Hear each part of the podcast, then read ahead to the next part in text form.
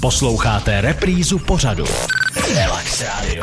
Relax Radio. Říká se, že ve víně je pravda a pravda taky je, že naším dnešním hostem je národní someliérka Klára Kolárová. My jsme se tady už prošli v této hodině tím procesem výběru vína a teď už dejme tomu máme nějaké doma, chystáme se je otevřít a proto se vás, Kláro, zeptám, jestli je červené víno potřeba po otevření nechat chvilku lidově řečeno dýchnout nebo můžeme rovnou pít?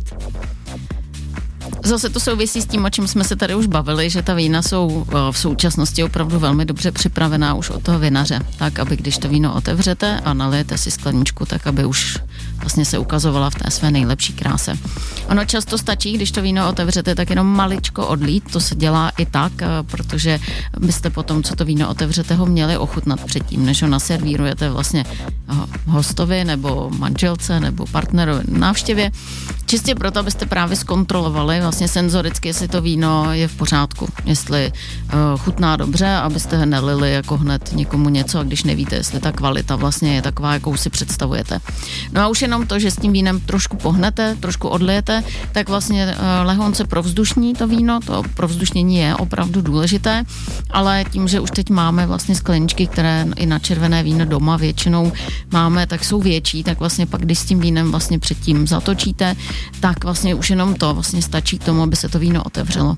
Ale samozřejmě dekantace, já jsem mluvila, ještě mě napadlo, že dekantace je uh, důležitá, nebo byla důležitá spíše historicky právě proto, že když byla ta archivní vína, ta stará, která vlastně se dlouho vyvíjela v té lahvi, tak vlastně tím vývojem z toho vína vypadává takzvaný depot, vlastně vysrážené barvivo, které tvoří takový zákal a ten vlastně tou dekantací vlastně, když nalijete to víno do té karafy, tak tenhle ten zákal zůstane v té lahvi a vy vlastně servírujete čisté, krystalicky jasné víno.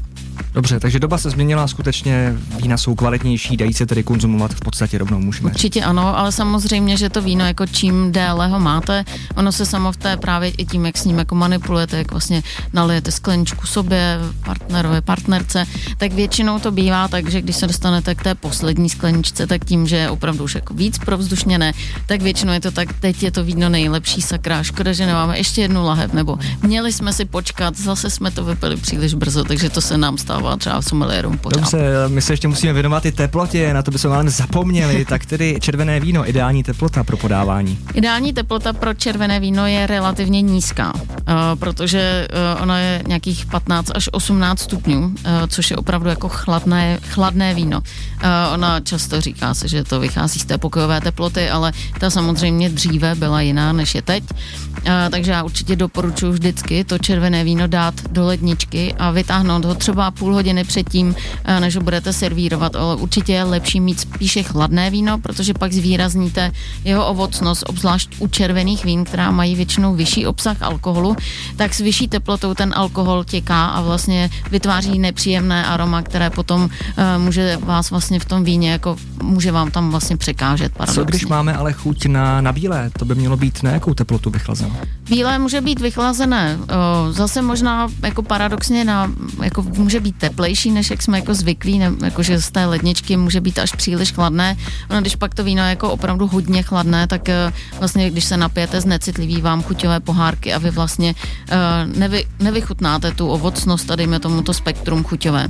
Často se proto říká, že když dostanete v restauraci jako podchlazené víno, tak to znamená, že to víno uh, možná není takové kvality a uh, uh, schválně je podchlazené. Dobře, a ta stupnice na stupních Celsia tedy? Na stupních Celsia jsme takových těch jako opravdu lehkých mladých vín od nějakých osmi stupňů až po ta plnější vína, která třeba právě vyzrávají i v nějakých nádobách dřevěných nebo betonových, tak tam jsme klidně i na dvanácti stupních a to už jako opravdu uh, je vlastně taková jako teplota, která už může pro někoho být jako až teplá. Ano, tak se to vztahuje k bílému vínu. Platí mm-hmm. tato charakteristika i na růžové víno? Určitě. Dobře, tak pojďme, za chvilku zase pokračujeme v našem rozhovoru.